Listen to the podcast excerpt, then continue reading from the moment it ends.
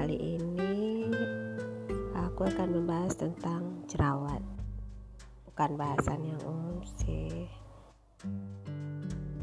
Jerawat itu mungkin orang pernah semua mengalaminya, pernah merasakan bagaimana muka ini dipenuhi jerawat. Nah, jerawat itu tidak melulu tentang hal-hal yang negatif ya. Ternyata menurut penelitian terbaru, jerawat itu tidak seburuk apa yang kita pikirkan. Karena ternyata jerawat itu ada hubungannya dengan kesuksesan di masa depan loh.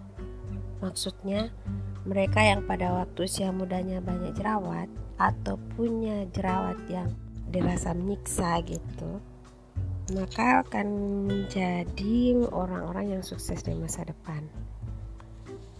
Hal ini dibuktikan dengan penelitian yang dipublikasikan oleh The London School of Economics and Political Science bahwa ada hubungan antara jerawat dan performa belajar seseorang. Tentu saja hubungan yang positif.